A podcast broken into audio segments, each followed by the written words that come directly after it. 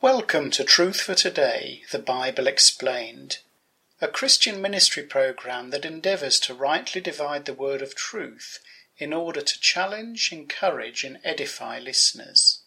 Today, we continue our talks on the first book of Samuel, the period from Samuel to King David, with Ian Britton speaking about The Lord Speaks to Samuel, chapter 3.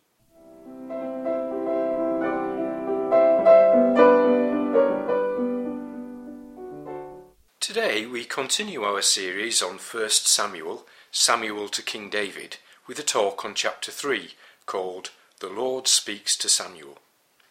All Bible quotations are from the New King James Version, unless otherwise stated. Samuel the man of God. Chapters 1 and 2 of 1 Samuel have clearly established that Samuel's parents are from the tribe of Ephraim, one of Joseph's sons. So Samuel was not descended from Aaron's family, and not even from the tribe of Levi. Therefore, he had no right to function as a priest.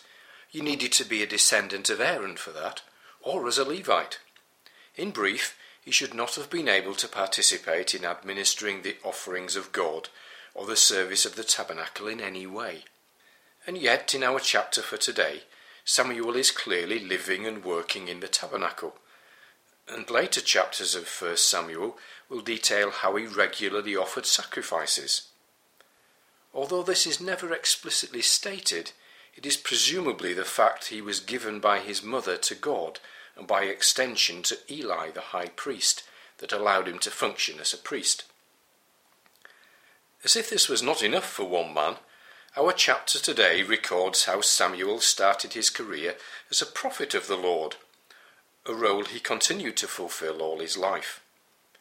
Indeed, Samuel might be considered the first of the great line of prophets that included men like Elijah and Elisha, Isaiah, and Jeremiah. Chapters 4 to 7 set out how Samuel became the judge of Israel. In fact, he was the last man to act as a judge of Israel before the period of the kings. Samuel was also the man whom God chose to anoint the first two kings of Israel, Saul and David. Whatever way you look at it, Samuel is a pivotal character in the Old Testament, and therefore in the events moving towards the coming of Jesus, the Messiah. But every great man of God must start somewhere, so let's go back to Samuel as a young boy in 1 Samuel chapter 3. An outline. I'm going to deal with the chapter in six sections. 1, verses 1 to 3, setting the scene. 2, verses 4 to 8, God speaks. 3, verses 9 to 10, understanding dawns. 4, verses 11 to 14, a tough first message. 5, verses 15 to 18, the message delivered. And 6, verses 19 to 21, Samuel's future career summarized. 1. Setting the scene. The first three verses will give us some helpful background. Now the boy Samuel ministered to the Lord before Eli, and the word of the Lord was rare in those days. There was no widespread revelation. And it came to pass at that time, while Eli was lying down in his place, and when his eyes had begun to grow so dim that he could not see, and before the lamp of God went out in the tabernacle of the Lord, where the ark of God was, and while Samuel was lying down. Verses 1 to 3. The first verse introduces the three main characters of this chapter Samuel, Eli, and the Lord. Samuel commences his work for God while he is still a young boy. Eli is the high priest to whose care Samuel has been committed by his mother Hannah. Is a very imperfect man, as we shall soon see, but he is the source of most of Samuel's knowledge of God, and the person to whom Samuel looks for direction. The Lord, that is Jehovah, the covenant keeping God, should have been prominent in the thoughts and lives of his people Israel, but at this time the word of God was rare. It was about to become much more frequent. We are told there was no widespread revelation of God. This indicates the unhealthy spiritual state of God's people. It has echoes in Psalm 74, which starts with the lament, O God, Why have you cast us off forever? And in verse 9 says, We do not see our signs. There is no longer any prophet, nor is there any among us who knows how long.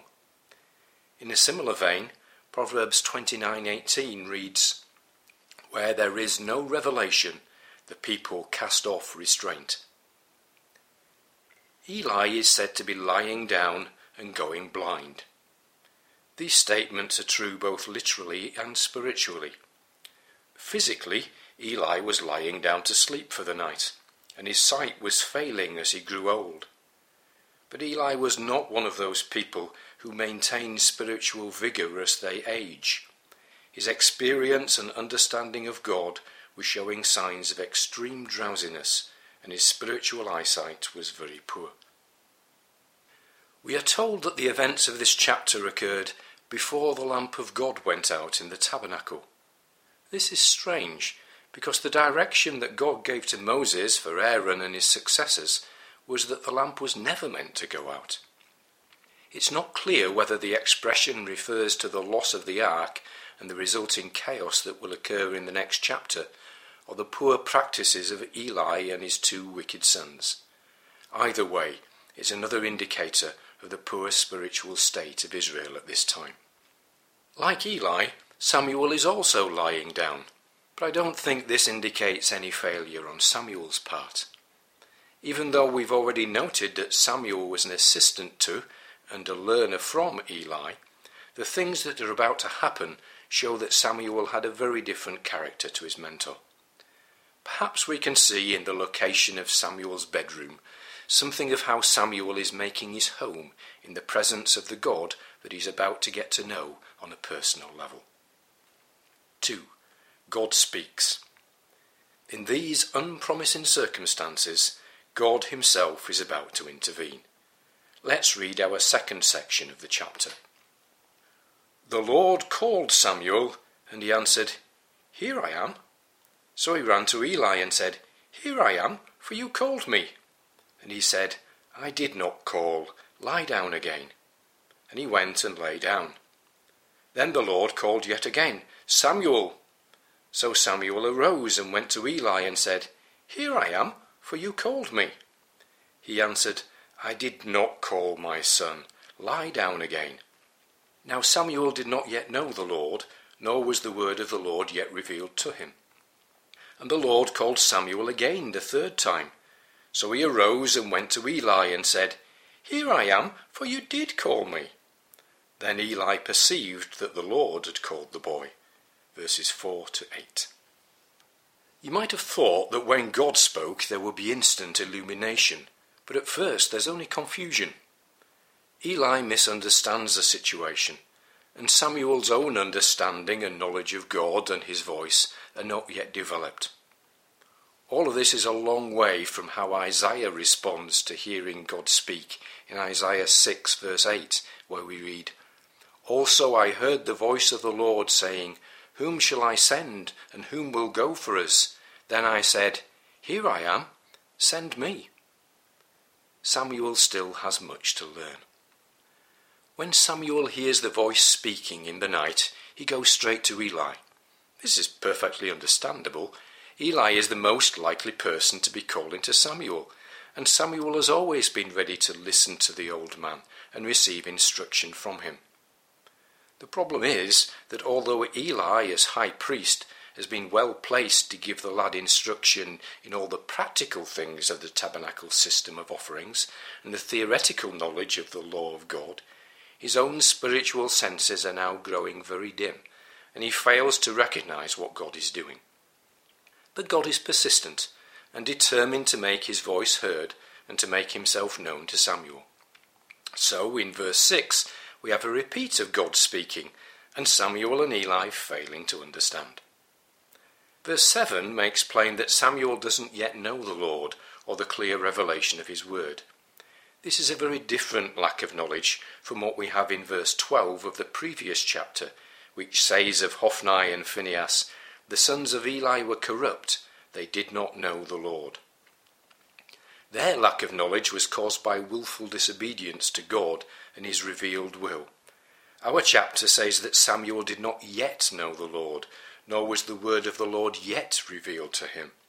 Samuel's lack of knowledge was temporary and about to be remedied.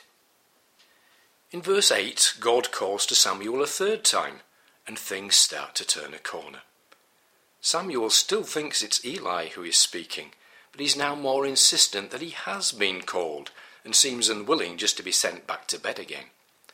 Light finally starts to break through Eli's dim eyes, and he realizes at last that God is calling the boy. Perhaps he wonders in his heart why God is speaking to this young lad rather than himself, the chief priest and the long-time judge of Israel. Let's push on to our next section. 3. Understanding dawns. Therefore Eli said to Samuel, Go, lie down, and it shall be, if he calls you, that you must say, Speak, Lord, for your servant hears. So Samuel went and lay down in his place. Now the Lord came and stood and called us at other times, Samuel, Samuel. And Samuel answered, Speak, for your servant hears. Verses 9 and 10. Eli was not a very wise man, but he does offer wise counsel to Samuel at this point. We sometimes see everything and everybody in very black and white terms. Situations or people must be either all bad or all good. Things are rarely that simple. Eli has made some terrible choices in his life, and he and his descendants are about to pay a very high price for them. But at this moment, he perceives something of the purpose of God and gives good guidance. God sometimes uses unexpected people to speak to us. Samuel remains obedient to Eli and does as he's told. Obedience is a very significant part of Samuel's character. God, with the patience and persistence which he so often shows to us, now calls Samuel once again. Indeed, he calls Samuel's name twice, making him part of the select group of seven people in the Scriptures whom God called by name twice. For the record, the seven are Abraham, Jacob, Moses, and Samuel in the Old Testament, and Martha, Simon Peter, and Saul in the New Testament. So Samuel sits in the middle of the list. Clearly, God has a special purpose for Samuel, but how will he respond? If we're being picky, Samuel's response is less than perfect. The phrase Eli suggested was, Speak, Lord, for your servant hears. What Samuel actually says is, Speak, for your servant hears. That is, Samuel misses out the name of the Lord. It's a small omission, but quite an important one.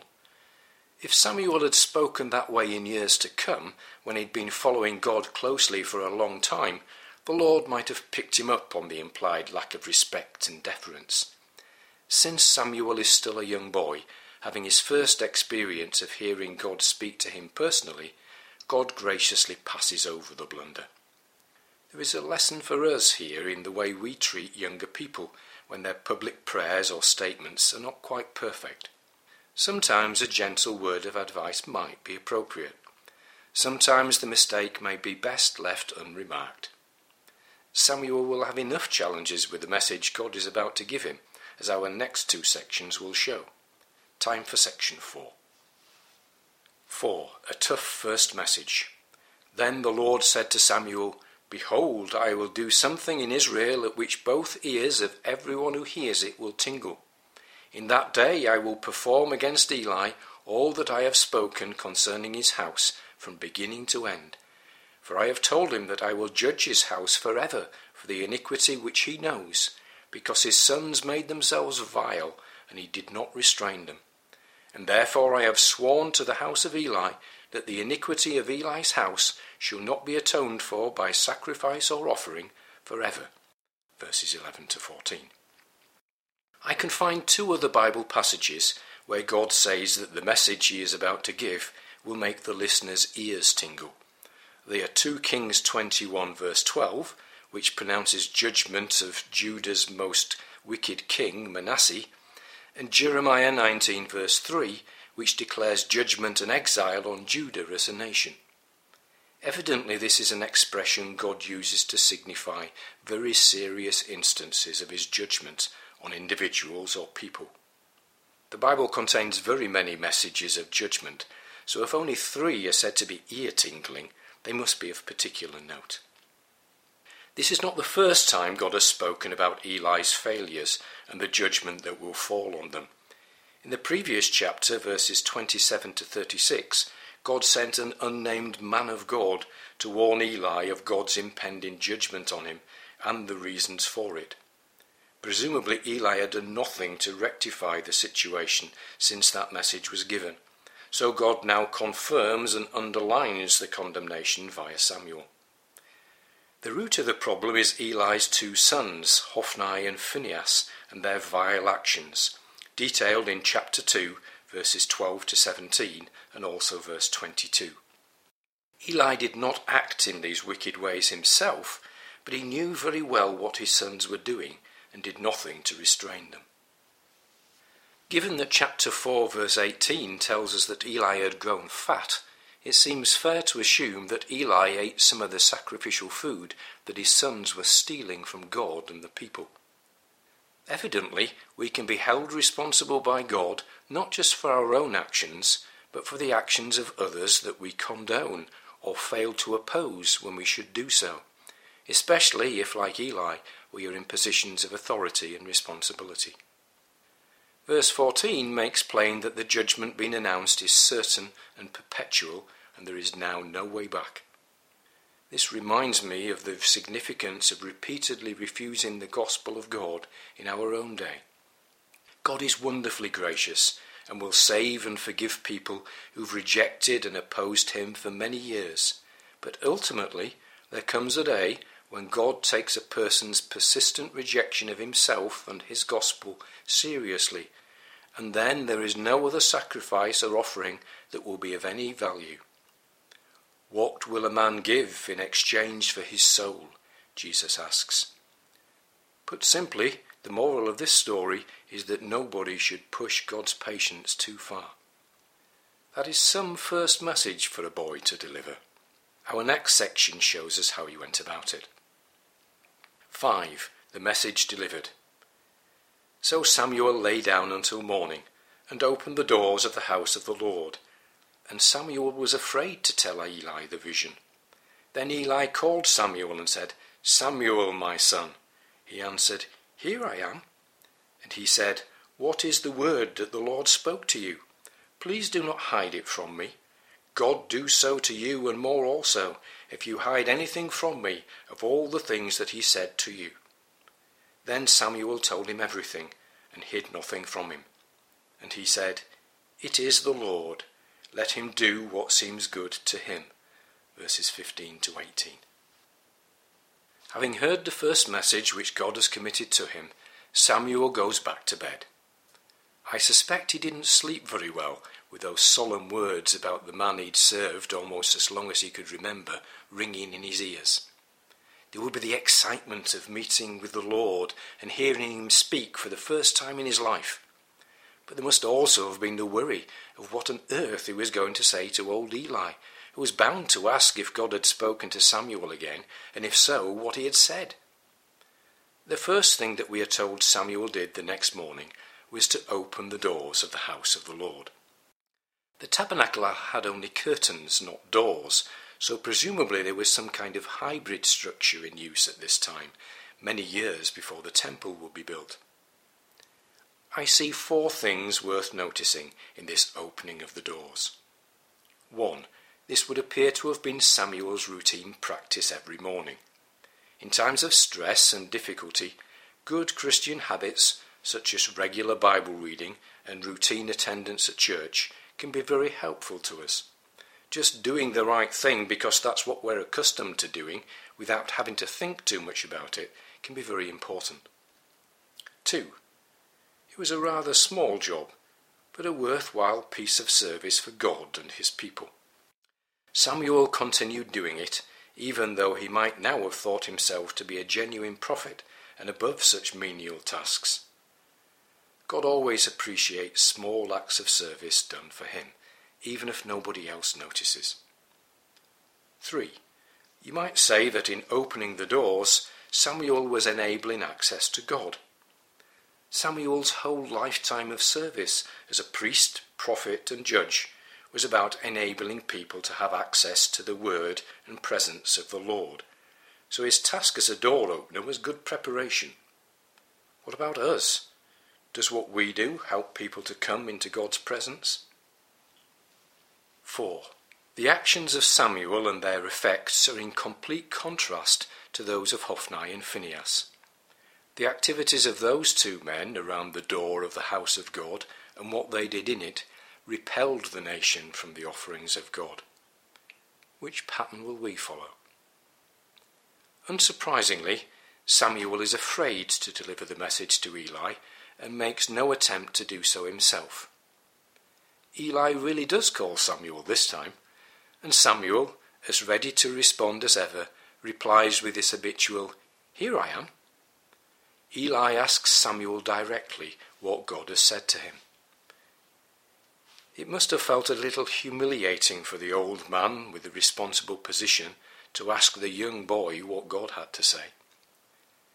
Eli appears to have suspected that the message would not be a happy one for him. This may have been partly due to the fact that Samuel had not come straight out with the message himself.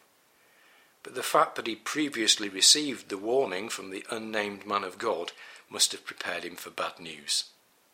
When Eli says, God do so to you and more also, if you hide anything from me. He's using a figure of speech that we find a few times in the Old Testament. It means something like, May what has been said happen to you if you do not tell the truth. It's another clue that Eli was not expecting good news. Thus instructed by Eli, Samuel simply passes on the message in full. Sometimes it's best to be honest and tell the whole truth without polishing the story or spinning the message like a politician. We may be tempted to try and polish or soften the gospel message at times, emphasizing the good news elements and playing down the bits about sin and judgment to come. They are all parts of the one gospel, and we shouldn't be tempted to hide the pieces we think our audience might find uncomfortable. Eli accepts that the message is from the Lord and acknowledges that God is free to act as he chooses. To his credit, he doesn't blame Samuel for the message, but sadly, neither is there any evidence that it caused him to start dealing with his sons and their wickedness. We are left with one final section of today's chapter. 6. Samuel's future career summarized. So Samuel grew, and the Lord was with him and let none of his words fall to the ground. And all Israel, from Dan to Beersheba, knew that Samuel had been established as a prophet of the Lord. Then the Lord appeared again in Shiloh, for the Lord revealed himself to Samuel in Shiloh by the word of the Lord. Verses 19 to 21. No doubt Samuel grew both physically and spiritually. The Lord was with him because Samuel was faithful. He continued to listen to God and pass on the words that he had to say. There are quite a few parallels between Samuel and the Lord Jesus in this account. It is said of the Lord, He grew in wisdom and stature and in favour with God and man. Luke 2:52 from the NIV. The Lord was certainly with his son Jesus as he walked through this world. When it says of Samuel that God let none of his words fall to the ground, again we are reminded of the Lord Jesus. The process at work in Samuel's prophetic ministry was 1. Samuel listened to God speaking. 2. Samuel faithfully passed on the message to the people without omission or embellishment. 3. God confirmed everything that Samuel said. The third point is underlined in 1 Samuel 9, verse 6, where Saul, speaking about Samuel, says to his servant, Look now, there is in this city a man of God and he is an honourable man. All that he says surely comes to pass.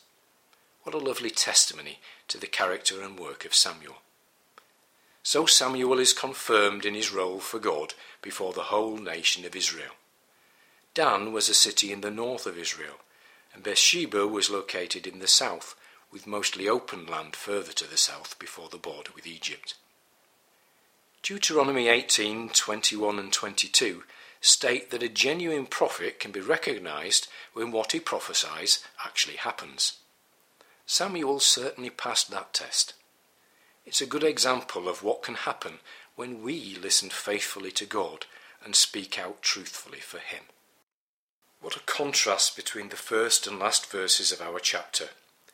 We go from the word and revelation of God being rare to God speaking and revealing himself regularly to Samuel. Shiloh had been established as the location of the tabernacle and therefore the centre for worship back in Joshua's day. Read Joshua 18 verses 1 to 10 for the account. Shiloh remained the centre throughout the time of the judges, Samuel being the last judge. The next chapter will see the ark captured, and it appears that Shiloh was destroyed at that time. Psalm 78 and Jeremiah 7 give us a little more detail. Samuel continues to be faithful to God and to listen to him. So God continues to speak, both to and through Samuel. What about us in our day? Heavenly Father, we give thanks for the good example of Samuel that you have caused to be recorded for us in your word, the Bible. We need to know you personally and to listen carefully to what you have to say. We also need to be ready to speak to others. Whether we are younger or older, have some responsibility and authority, or none at all. We won't be able to do any of those things without your strength and the power of the Holy Spirit. Please make us more like your servant Samuel. Amen. Thank you for listening to this Truth for Today talk on 1 Samuel chapter 3. The Lord speaks to Samuel. Talk number 1279.